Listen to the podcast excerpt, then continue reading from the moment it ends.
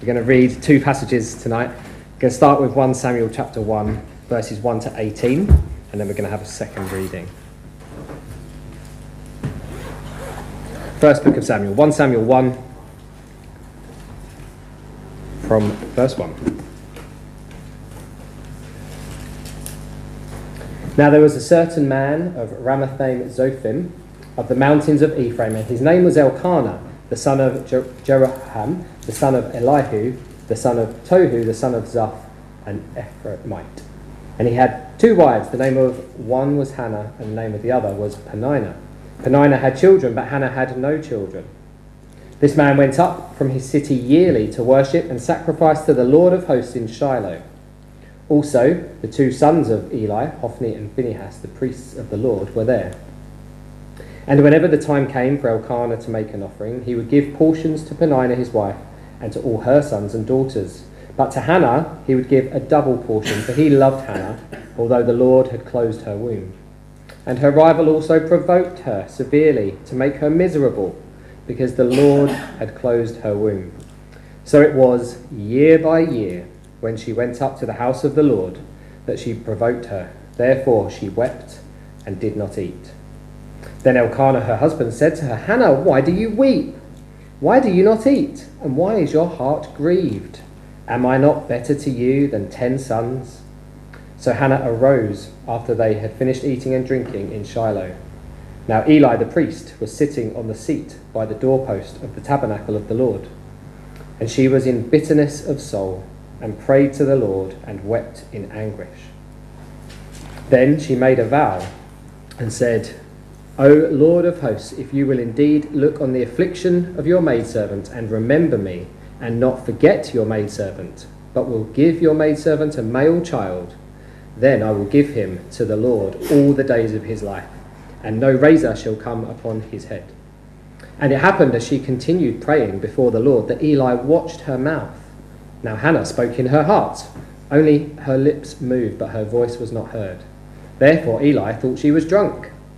So Eli said to her, How long will you be drunk? Put your wine away from you. But Hannah answered and said, No, my lord, I am a woman of sorrowful spirit. I have drunk neither wine nor intoxicating drink, but have poured out my soul before the Lord. Do not consider your maidservant a wicked woman, for out of the abundance of my complaint and grief I have spoken until now. Then Eli answered and said, Go in peace and the God of Israel grant your petition which you have asked of him. And she said, Let your maidservant find favour in your sight. So the woman went her way and ate, and her face was no longer sad. Turn to Psalm 13 with me, and with that ringing in your ears, what we've just read, we'll read the words of Psalm 13. Psalm 13, entitled Trust in the Salvation of the Lord, to the chief musician, a psalm of David. How long, O Lord, will you forget me forever? How long will you hide your face from me? How long shall I take counsel in my soul, having sorrow in my heart daily? How long will my enemy be exalted over me? Consider and hear me, O Lord my God. Enlighten my eyes, lest I sleep the sleep of death. Lest my enemy say, I have prevailed against him. Lest those who trouble me rejoice when I am moved. But I have trusted in your mercy. My heart shall rejoice in your salvation. I will sing to the Lord because he has dealt bountifully with me.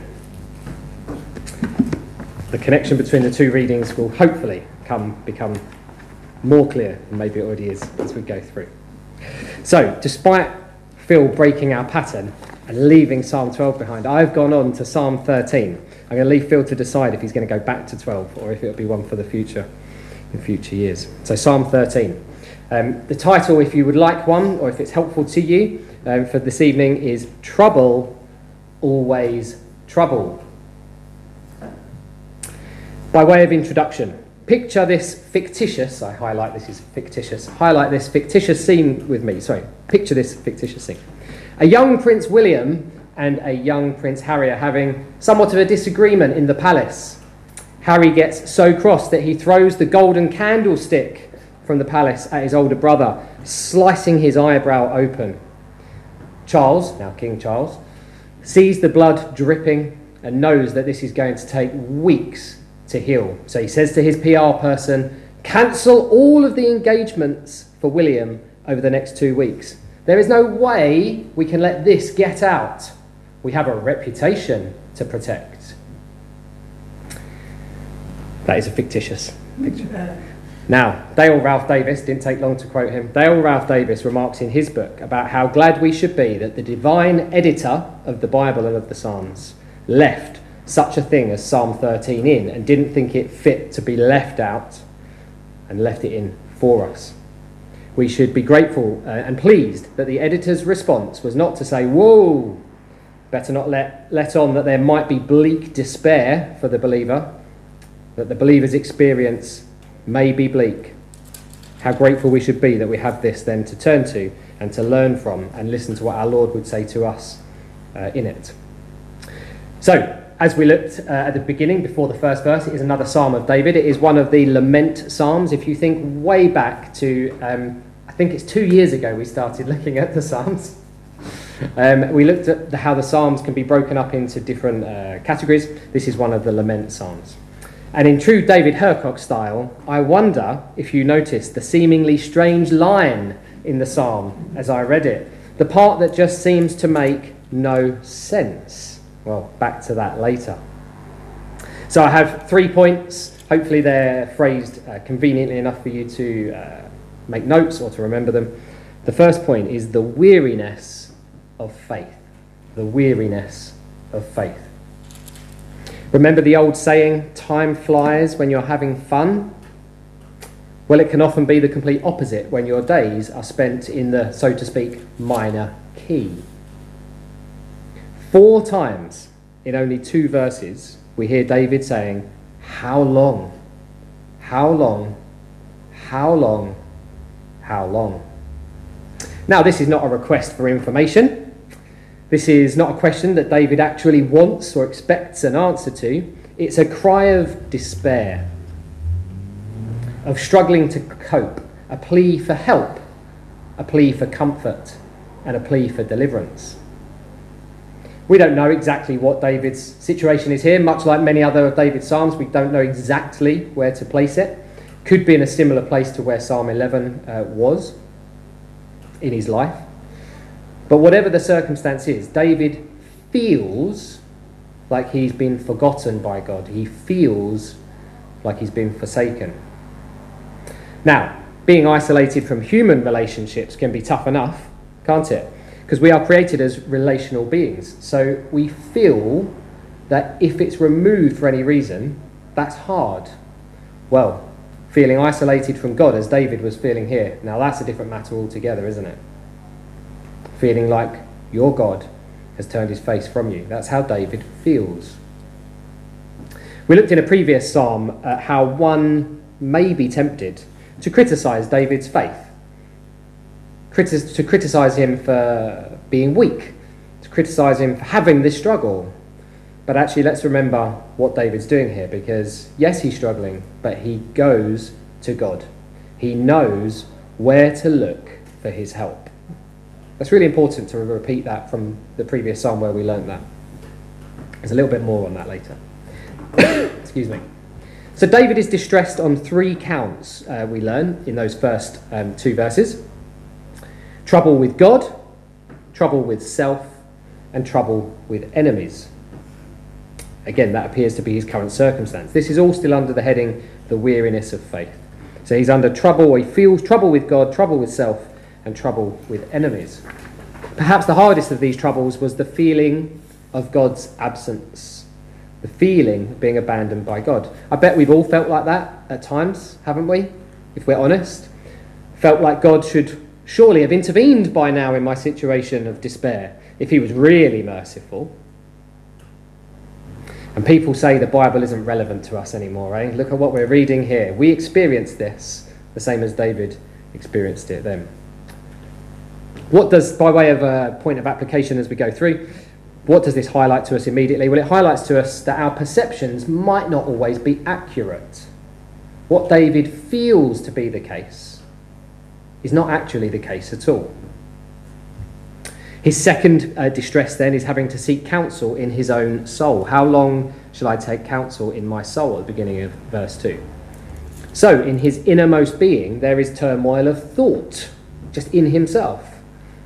Philip Eveson uh, reminds us about this verse. He reminds us that introspection can often make a present sorrow even worse. David's third trouble then is that he once again feels like the unrighteous, his enemies, are prevailing, and that God's glory and honour are essentially being tarnished. That's David's concern as well. He wants God to be glorified, and he recognises that if he goes down, people will see God's name as going down. So he's um, weary in his faith on three different counts. Secondly, then, the instinct of faith. The instinct of faith. This is coming on to verses 3 and 4. Essentially, this psalm is split into three parts of two verses. Verses 3 and 4. So here now, sorry. Here now we come back to the question Did you notice the weird line that doesn't seem to fit? For two verses, David is there saying, How long, Lord? How long? Why is this still happening to me? And then at the beginning of verse 3, Ah, consider and hear me, O Lord my God, enlighten my eyes. So you feel like God isn't paying you any attention. You feel like God doesn't care about you. You feel like God has abandoned you. Logically, what do you do? Well, clearly you go back then to that God and you pray to that very same God regardless. Dale Ralph says that this is lousy logic but excellent faith. Lousy logic but excellent faith. So David cried out. He didn't keep it to himself. He's, he's seeking counsel in his own soul, and now he cries out. He didn't keep it in, and that's an important lesson for those of us who are tempted to bottle things up. He cried out. I didn't write this down, but I listened to a sermon by Alistair Begg actually, which I would recommend to all of you uh, on Psalm 13. And he says, Surely we all have those moments where you have to go out into the garden and just say, Ah! And that's what he was likening to what David is doing here the need sometimes to simply cry out and to release. So, despite David bemoaning God's lack of care or his lack of intervention so far, he still goes to God with his needs. In simple human terms, then, logically, human, in human terms, there's no reason to do this because he doesn't feel like God's there for him. But faith reacts regardless. Just by two, two things that might help us understand that point a little bit better or a little bit more fully. Think about what we teach children about the sun.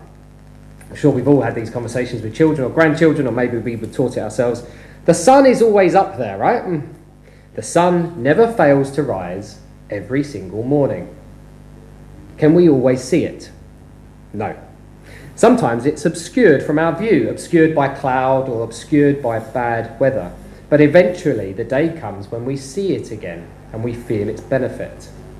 Our lack of seeing the sun doesn't mean that it's not there.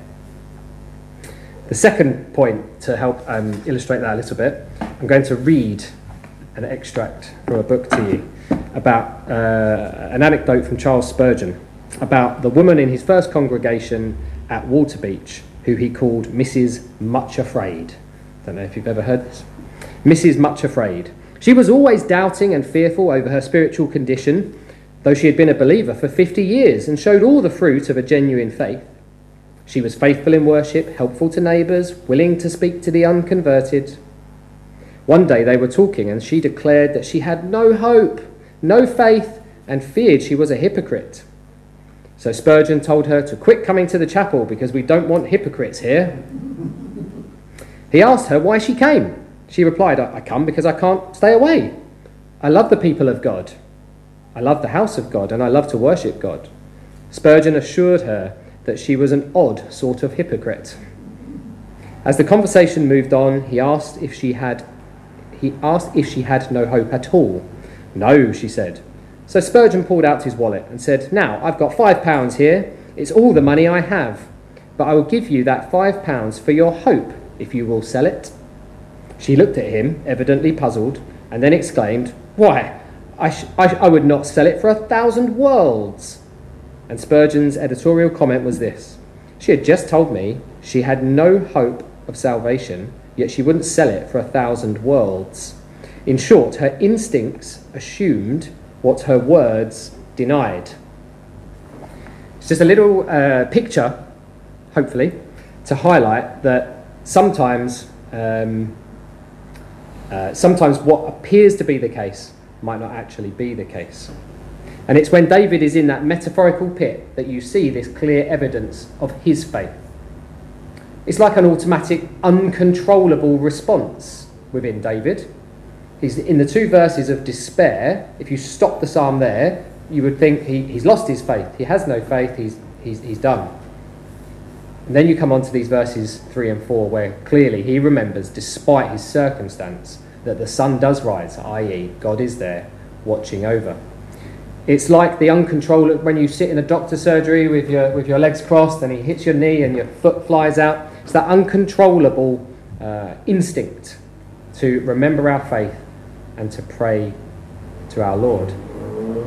What does David cry out for under this instinct of faith? Well, he asks for his eyes to be enlightened. Now, this may be a request for understanding, but most seem to agree that it is David asking for fresh energy, for fresh stamina, for reviving. He wants the sparkle of life back in his eye once again. One of the reasons I read the first part of 1 Samuel there, think about Hannah's face changing uh, in verse 18. After being with Eli, after being assured, uh, following her prayer, her face was changed. Much like David is asking for his face again to light up and to have that sparkle. It's very interesting then, I believe, and, and, maybe you clocked it, it's very interesting to note that David follows up with three arguments or reasons to support his wish. Now, some might say that that's David trying to surely bend God's arm and to convince him. Well, actually, we should see this as evidence for why prayer is a thinking exercise. Um, again, Dale Ralph Davis says the fact that David uses reasons in his petitions shows us that prayer should be logical and rational. Think back a few weeks to when Phil did his seven P's. I won't test you on whether or not you remember all of the seven P's, but one of them was promises. And Phil was reminding us that we need to take God's word back to Him, take God's promises back to Him. And this is what David is doing. David is using these rational thinking arguments to support his wish to God. David is actually, as well, showing that he is concerned for God's glory and honour. He says he doesn't want his enemies to see him as good as dead because they would believe that they were triumphant then. So, what have we seen? In verses 1 to 2, we have this outpouring of raw emotion and raw feelings, really. And then in verses 3 to 4, we have the thinking and the reasoning kicking in. What can we learn from it, that simple fact? Well, we don't need to think that our prayers have to be either or. They can be both, full of emotion before God and logical reasoning and returning his promises to him to support our prayers. Dale Ralph Davis says, At the throne of grace, tears fall from your eyes and arguments from your lips. So, we've seen the weariness of faith, the instinct of faith. Thirdly, and finally, before brief conclusion, the anchor of faith. The anchor of faith, verses 5 to 6. But I have trusted in your mercy. My heart shall rejoice in your salvation. I will sing to the Lord because he has dealt bountifully with me. Now, there is nothing that suggests David's circumstances have changed suddenly between these verses, but his perspective has changed. These two verses show us that David's despair and his urgent cry out were not born out of unbelief or a lack of faith, and instead they came from one who trusts in God's enduring love and mercy and kindness. David knows that whilst we fail and we are frail, we are created, hum- we, we are created uh, humans who fail regularly.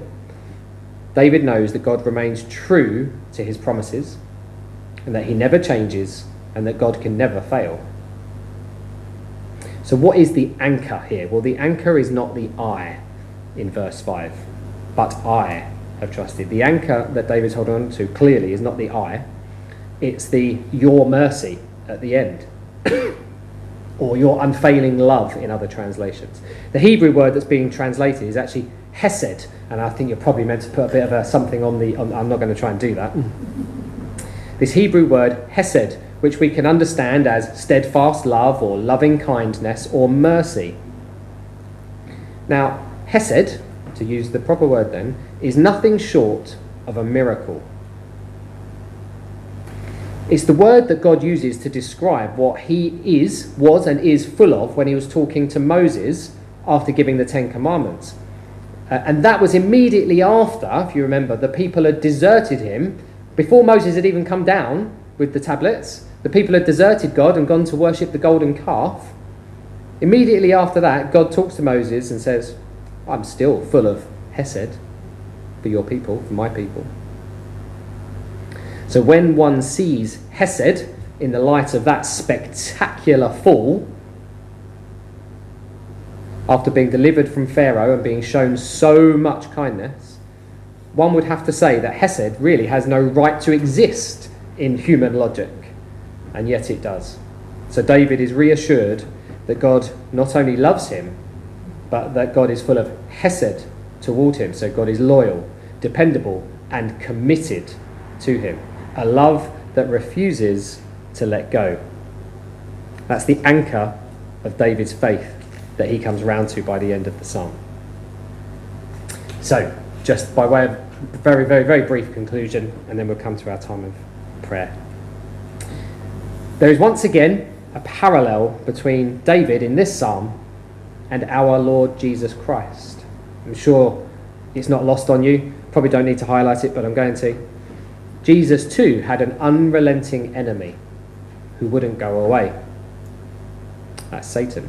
Jesus looked as good as defeated, like David appears here when Jesus was hanging on the cross. He looked as good as defeated, and yet Jesus also knew, the same as David knows here, that his Father is good and perfect. And Jesus then prevailed and rejoiced in the knowledge that he was defeating the devil. And that's the confidence that David displays by the end of this psalm. We need to remember that God may not immediately turn back on the lights in our darkness when we ask. We may be left to endure some darkness. In 1 Samuel, we read the words year after year. In Psalm 13, how long, how long, how long? We as a church have known, and I'm sure we will know, times where we cry out, How long, O Lord?